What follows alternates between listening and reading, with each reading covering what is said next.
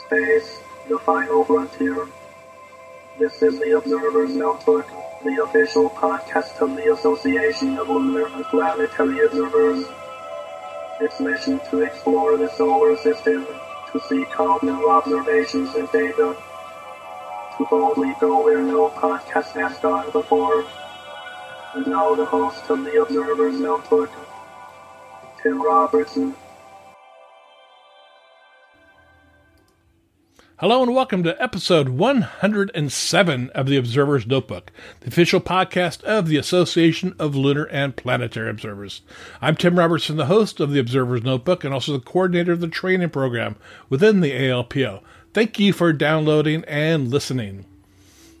The Association of Lunar Planetary Observers collects and analyzes observations of various solar system bodies and associated phenomena, and publishes detailed reports concerning these bodies in its quarterly publication, the Journal of the Association of Lunar and Planetary Observers.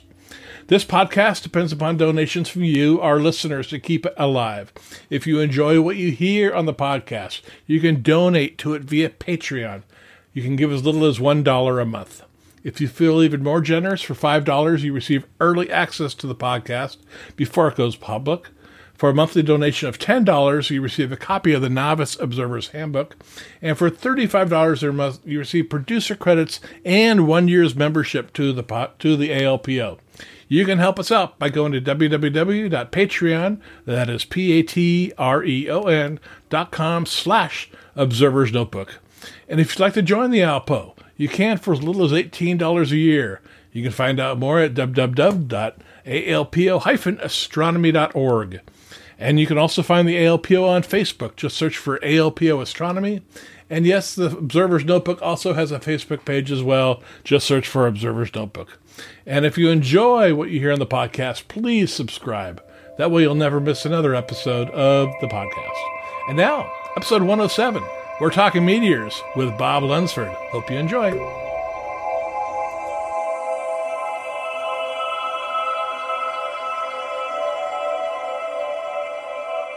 All right, I'd like to welcome everybody back to this edition of the Observer's Notebook podcast. And again, we're talking meteors and meteor showers, and that must mean we've got Bob Lunsford with us. How you doing, Bob? Hey, just fine. Good to be here.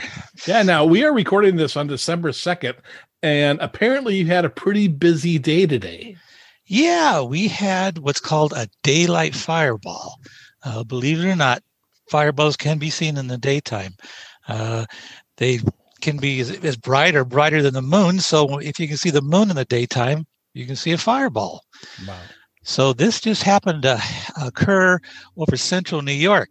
The only problem was it was cloudy over New York. Oh.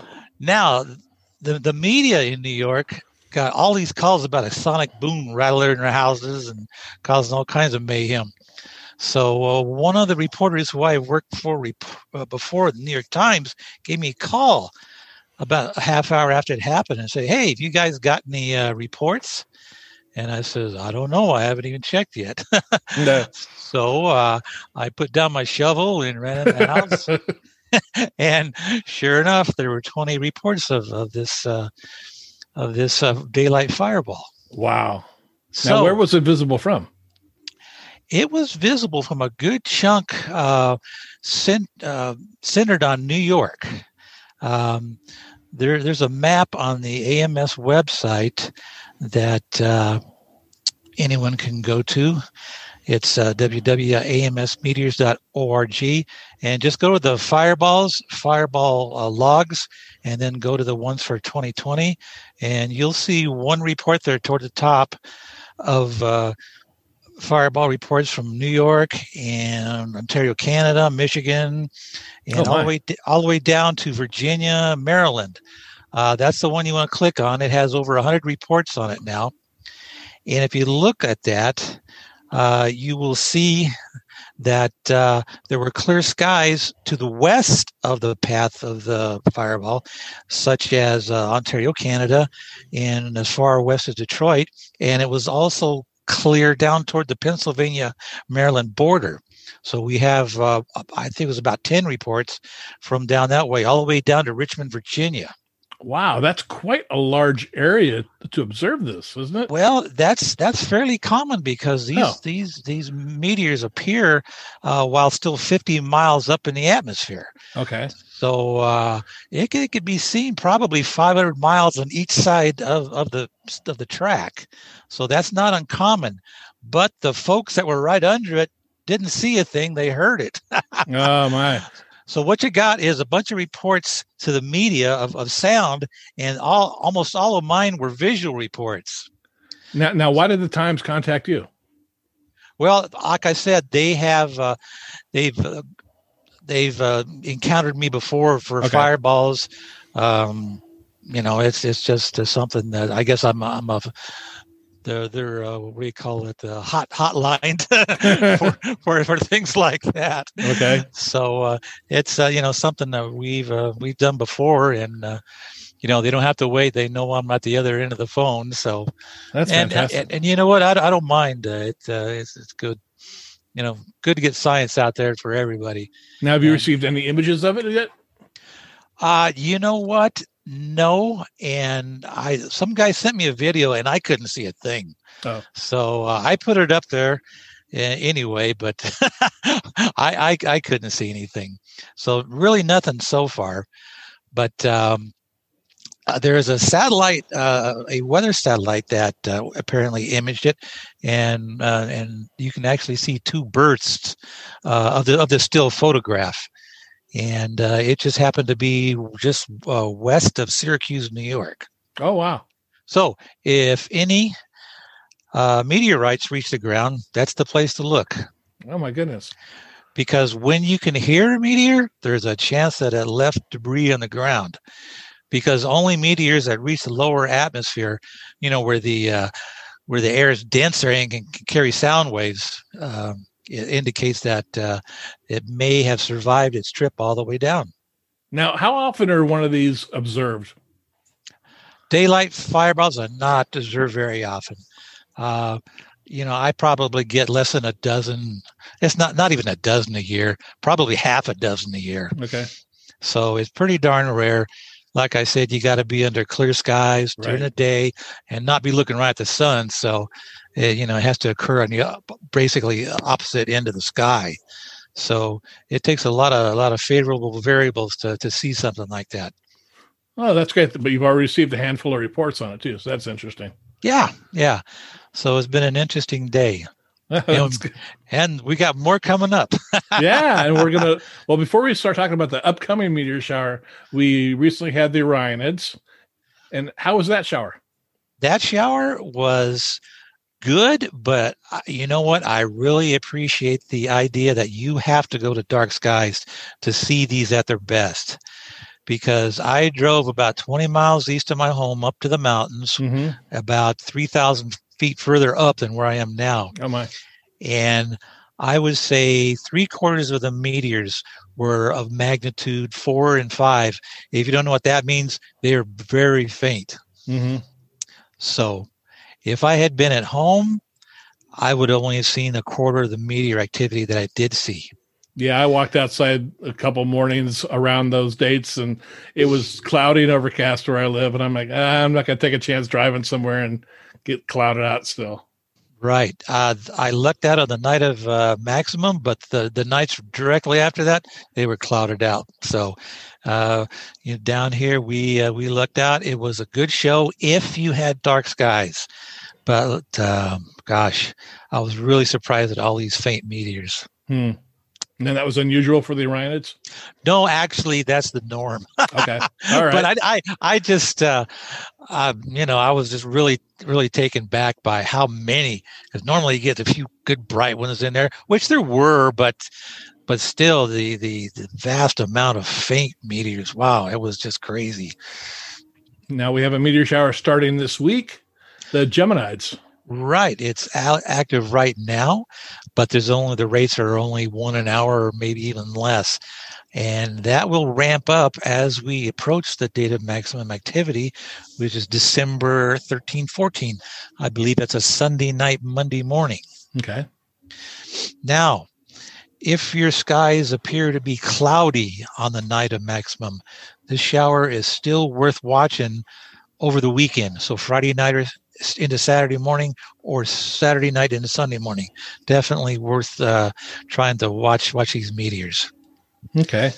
And what what time of the night and where where whereabouts should we be looking? Unlike most meteor showers, this one is visible all night long. Ah. Hallelujah. Yes. You know, you, know, you know, the best isn't at five in the morning. The the best time is at one o'clock to two o'clock. And the reason for that, the radiant, the area of the sky where these meteors appear to shoot from, is in the constellation of Gemini, mm-hmm. very close to the bright star Castor. Okay. Now, at sundown, Castor lies right on the eastern horizon. So half of the meteors are shooting under the horizon and the other half up. So you won't see that many, but the ones you do see are very nice because they're called earth grazers. Oh. At that at that angle, they just skim the upper portions of the atmosphere. So those meteors at dusk will be very long because it takes longer to, to burn up in the upper atmosphere and very long and and uh, they, oh, the, oh, the, oh, the duration. The duration is also your normal geminid is maybe half a second. These are two to three to maybe even five seconds oh my goodness. long because because they, they just last that that much longer in the upper atmosphere. Okay. Now, the bad thing about it is, is they tend to appear low in the south or low in the north. That's just because there's so much atmosphere down closer to the horizon. Um, planetary astronomers know all about this. You look low on the horizon, you're looking through a lot more air, right, right. and you're seeing stinks. That's true. If you look up, you're looking through a much thinner slice of atmosphere and that's the reason you're not going to see many of these shooting straight up. Okay. Because of the of the of the angle takes it through less atmosphere. So that's one good thing about observing early. Nice meteors, but not that many of them. now, as the night progresses, the radiant and Gemini will rise high, higher in the eastern sky, and the meteors will start penetrating deeper into the atmosphere, so they won't last as long and they'll be shorter.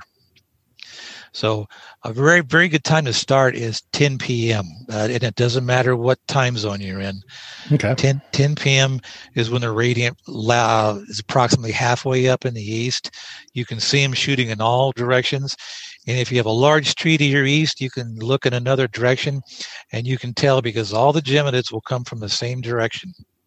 So they pretty much cover the entire sky. Oh yeah, yeah. Oh wow. They they can they can shoot any part of the sky, but they all will trace back to that bright star in uh, in Gemini. Okay.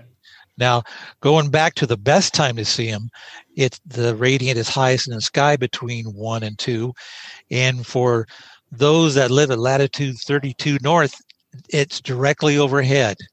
So it'll be just like someone pouring water over you. They'll go everywhere, it, coming straight down, going in every direction. What kind of hourly rates are we looking at? It all depends on your sky conditions. Okay.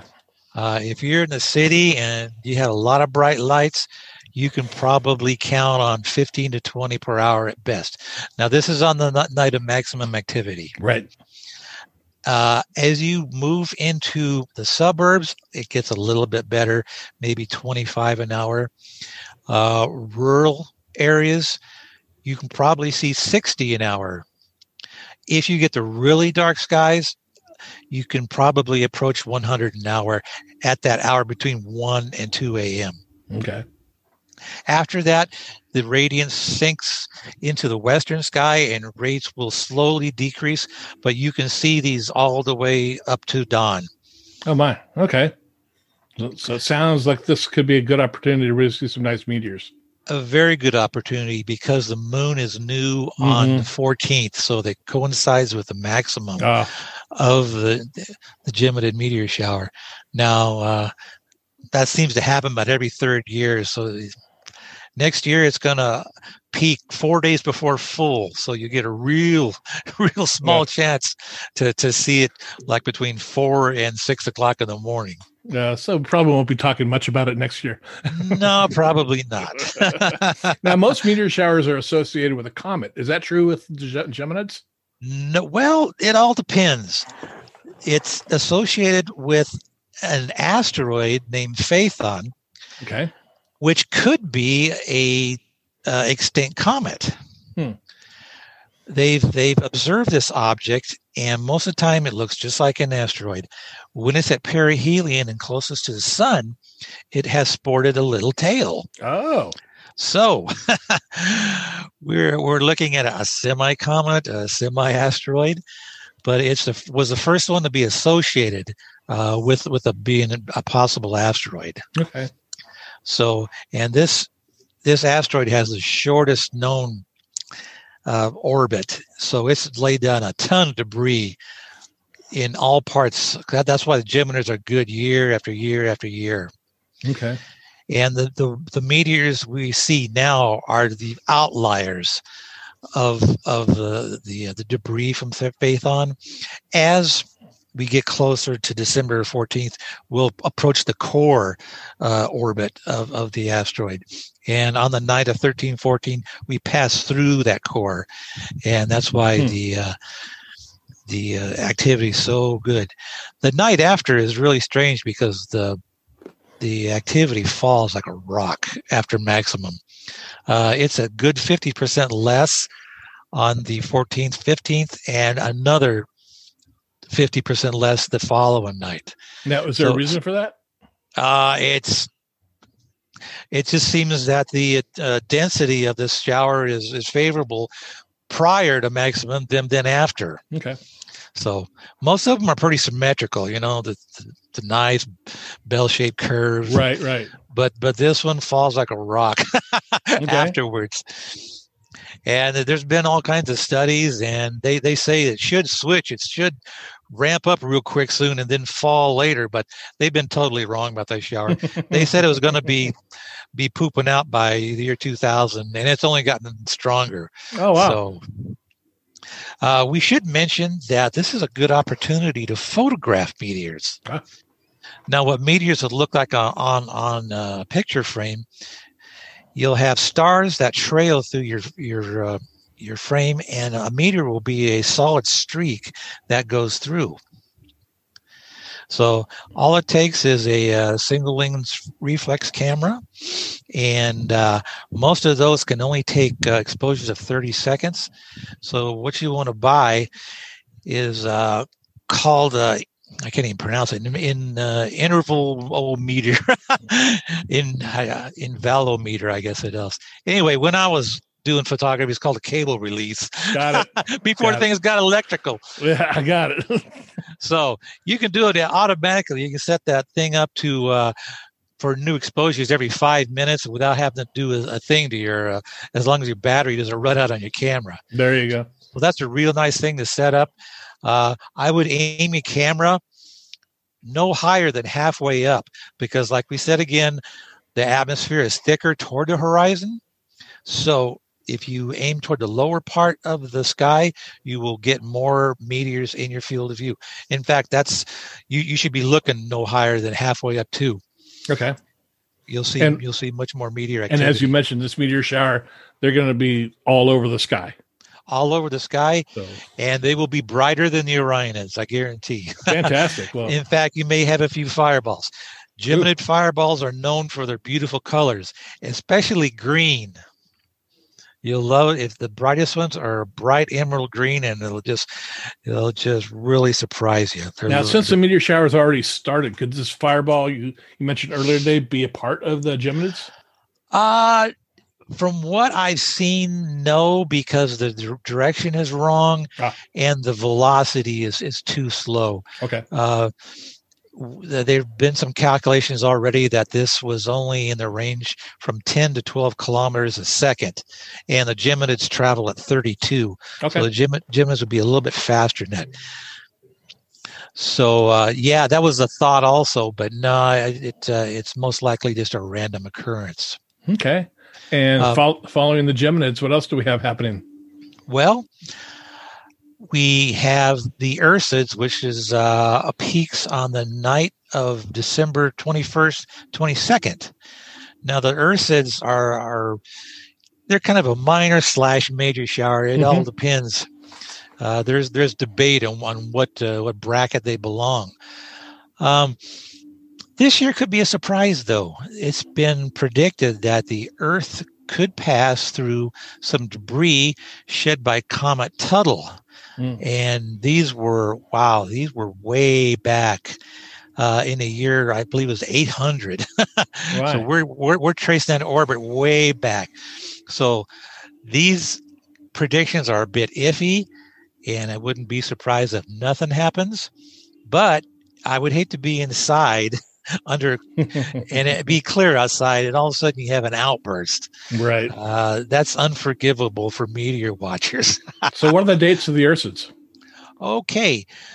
Uh, unlike the Geminids, they're only really worth watching on the night of maximum activity.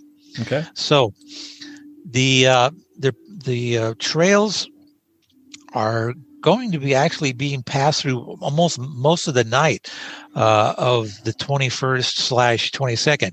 The main peak is is uh, predicted to occur at 10:10 Pacific time on Monday, December 21st, which is Tuesday morning 110. And uh, that the uh, the radiant lies in near the bowl of the, of the Little Dipper. Oh, okay. So the timing is not that good because it's it'll it'll lie roughly to the lower right of, of the pole star, so it won't be that high in the sky. And one other factor is we have a first quarter moon Mm, that'll be be setting around midnight. that so it- crescent it- moon. Well, yeah, it won't be a killer like a full moon, Right. but uh, it'll be a little a little bit of a pain. But luckily, it'll be 90 degrees to the left, so Mhm. we we could kind of ignore it. But like the Orionids, if you want to get serious about seeing these, you should travel to dark skies. Okay. So there have been predictions of a ZHR of 400 for this outburst at uh, 10:10 p.m. slash 1:10 Eastern time. And what is Yeah. ZHR? 400 per hour. No, what does ZHR mean? Oh, zenith hourly rate. I'm sorry. Okay. All right. That that's viewing under perfect conditions if the radiant was directly overhead. Okay. Now, now that's not going to happen because radiant is over only only overhead uh, at polar latitudes. Right. So that's not going to happen here. And uh, having a limiting magnitude of 6.5 is only obtainable in very dark areas. So your ZHR is always going to be less. When they say 400, you know, I'll knock it down by 75%. Okay. And even that is, you know, highly inflated, I believe. So, you know, I'll be I'll be happy just to see a handful Okay. but uh, you, you never know what's going to happen. Uh, if, if your sky is clear on that Monday evening, give it a shot. Stay out half hour, uh, an hour, you know, ma- make the best of it. And if you don't see anything by an hour later, well, you gave it a try, and we appreciate that. And if you could drop drop me a note, uh, you even saw nothing, that that would be great. Okay. Any any report's a good report. Any report's a good report. You know, I, I got to thinking why it's so hard to get people to to uh, go out and and actually observe a meteor shower and then report on it, because it's kind of like asking someone to go out and watch a fireworks fireworks display and then categorize each firework. and nobody wants to do that. they want to sit back and say ooh ah That's true. and, and just just love the colors. And you do that with meteor showers too. and, Ooh, ah. and and almost everybody does that with meteor showers same thing but you know there's some real science that can be achieved by p- providing an hourly count and if you could provide us with geminids or ursids versus non-ursids and if you could learn the brightness scale uh, from zero being very bright to, to six being barely uh, visible you know that would help us a lot Well, and that's the thing about the Association of Lunar and Planetary Observers, too. We do science. Correct. All of our sections are geared towards science. And this is a contribution to science that someone can make that's listening to this podcast right now without any telescope. And like I say, that sitting back in your lounge chair and you're at, at a dark site with a cup of hot cocoa and a pad of paper and a pencil, just jotting down what you see and when you see it. Most definitely. You know, and that, and that's that's the thing. If if if if you if you're listening to the podcast and you haven't watched a meteor shower, I really recommend you try the Geminids or or the Ursids because these are going to be nice. Yes, it's the winter months. Yes, it's going to be cold. We'll dress accordingly. You know, and uh, I challenge everybody like I did with the Orionids, get out there and observe. If you uh, if you just make an observation and send it to Bob. Just write that you are doing this because of what you heard on the podcast. That would be great. We'd really appreciate that. Yeah, we want to know. We want to know how many people are actually listening and, and doing these observations. So it would really be helpful to. And plus, I mean, if you submit your observations to to to Bob, you write monthly you write reports on all the meteor showers for the journal don't you? Most most definitely yes. and your, your name will be forever printed in the journal of the association of lunar and planetary observers as a meteor observer. Very high esteem let me, let me tell you. You can take that and get a cup of coffee at uh, starbucks i'm sure. There you go.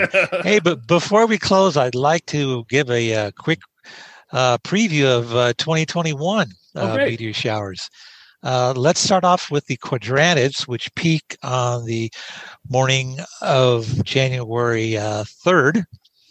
Last year, it was supposed to happen over the good old USA, and it happened six hours early. Mm. So Europe got two years in a row where they had super nice display of quadrantids, and we got nothing.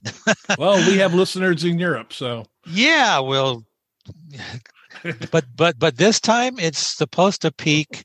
Uh, actually, f- good for uh, Alaska oh. and, and, Hawaii, and points uh, west. Okay. If if it if it occurs at the uh, predicted time, now if it's six hours late, Western USA is going to be in a perfect position. But the only problem is we have a yep. waning gibbous moon. Oh. And that's a big bugaboo. Yep. So last year there was no moon and we were we were really in the driver's seat and boy was it a disappointment. Mm. so anyway, the quadrantids don't look like they're going to be too good next year, but uh, you never know. Okay. If you, if you see it at maximum, even with a bright moon, you could easily see 30 to 40 meteors an hour. But if it occurs as predicted, uh, you're not going to see much at all. Now, the April Lyrids and the uh, Eta Aquariids are both a little bit affected by the moon. April Lyrids will occur on the night of uh, April 21st slash 22nd, and they will peak about four days before the uh, full moon, like the Geminids will. So, one good thing about that is the uh, Lyrid radiant lies overhead right before dawn. So, when the moon sets at probably three o'clock in the morning, you'll be able to see the, the meteors at their best. So, that's worth a shot on that one morning. And the Eta Aquariids, which is the best shower visible from the southern hemisphere, they will have let me look here. Last quarter is May 3rd. They'll have a, a, a waning crescent moon. Hmm. So that won't be a killer. It you know it's it's it's kind of a pain, but if you just look look away from the moon, mm-hmm. you'll still see some good activity. And even for folks in the northern hemisphere, uh, they're really fast meteors, almost hit the Earth head on, and uh, can be seen far from the radiant. So you know, the, I, I got a feeling the the radiant and the, and the moon are going to be pretty close together. So just crank yourself a little bit toward the south, keep that moon out of your field of view, and you'll see these meteors shooting through Sagittarius and Scorpius that time of year. There you go. The uh, South Delta Aquariids, the next major shower, it peaks on July 30th with the last quarter moon. Again, not not a total killer, but uh, could be a lot better. The Perseids, the big one of the summer, peak on the August 12th, four days after a new moon. So conditions oh. are, are perfect for the Perseids. The moon will set uh, 10 o'clock in the evening, and you'll have good, good dark skies the rest of the night. Great. The Orionids peak with a full moon in the sky, so we won't be seeing any Orionids next year. Same thing for the Leonids. Uh, they peak one day uh, before a, moon, a, full moon, so they're they you might pretty much write those off. The Geminids peak four days before full moon, so mm-hmm. like I said before, there's a chance to see a little activity during the last two uh, hours before dawn. And lastly, the Ursids will have a waning uh, gibbous moon, so they will be pretty much shot. Okay. So it's pretty much a toss up next year. Uh, not fantastic, but there's a lot of good uh, displays out there, especially Perseids the Perseids. Sound like, yeah, Perseids sound, Perseids like, sound like the one you should circle your calendar for. And I'm August, sure we'll, August 11 12. And I'm sure we'll get together and chat about that before to remind everybody. Most everybody. Definitely. To Great. Most definitely. All righty. Well, Bob, this is fun. Can you let everybody know how they can get a hold of you? Here, my uh, email address is lunro dot imo dot usa at cox.net. That's C-O-X dot N-E-T. And we look forward to hearing from you. Questions, comments, and data are most welcome. That's true. I will have and your your contact information and any information on these meteor showers in the show notes that you can see underneath this podcast. Right. And I will be writing an article on the Geminids in the next day or two and have it posted to the ALPO website. Okay. So that will be up very shortly. And I will add that link as well. Outstanding. All right, Bob. Well, cl- clear skies, everyone. This is fun. Thank you for coming on. And keep warm. yes.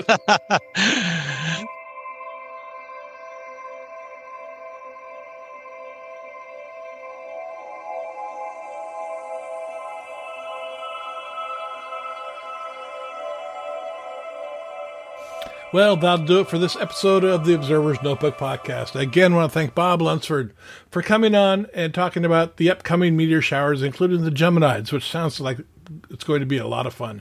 Please get out there and observe, and if you do, send a short report to Bob. Let him know that you observed it and what you saw.